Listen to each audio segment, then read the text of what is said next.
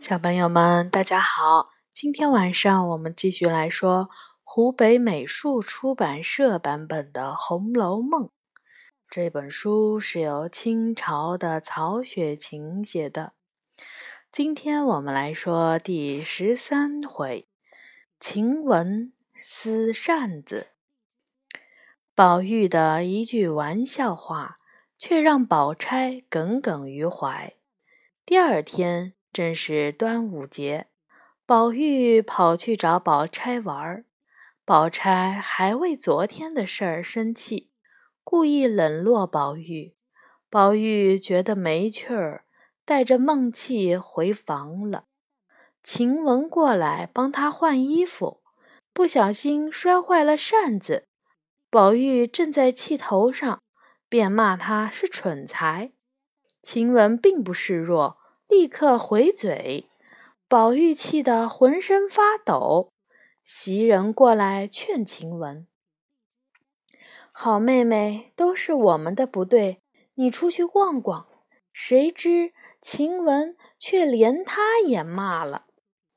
宝玉更生气了，说：“我现在就去告诉太太，让她打发你出去。”袭人、麝月等丫鬟听了，都跪下替晴雯求情。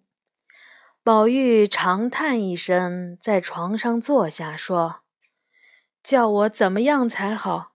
我即便操碎了心，也没人知道。”说着，忍不住流下泪来。黛玉恰好这时进来，见大家这样，就笑着问：“怎么都哭了？”难道是魏征吃粽子吵架了？一句话逗得大家都笑了。不一会儿，薛蟠派人来请宝玉过去喝酒。宝玉虽然没有兴致，但也不便推辞。一伙人饮酒填词，一直闹到晚上才散席。宝玉带着几分酒意回到怡红院。见晴雯躺在院子中的凉榻上，就走过去推她，跟她说话。晴雯还在为早上的事儿生气，她翻身坐起说：“你何苦又来招惹我？”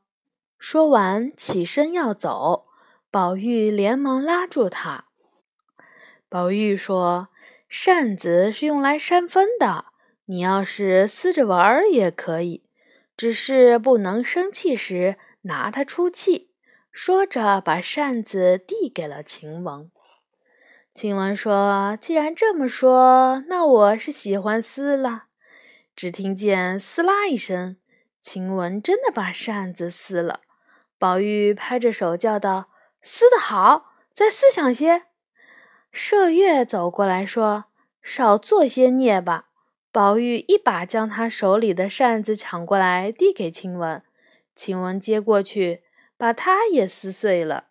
麝月气得大叫：“不如把整箱扇子搬出来，让晴雯撕了。”晴雯却笑了，躺在床上说：“我累了，明天再撕吧。”袭人见宝玉和晴雯和好了，十分高兴，就叫小丫鬟摆上茶点。几个人喝茶说笑，一直到深夜才回房去。本回结束。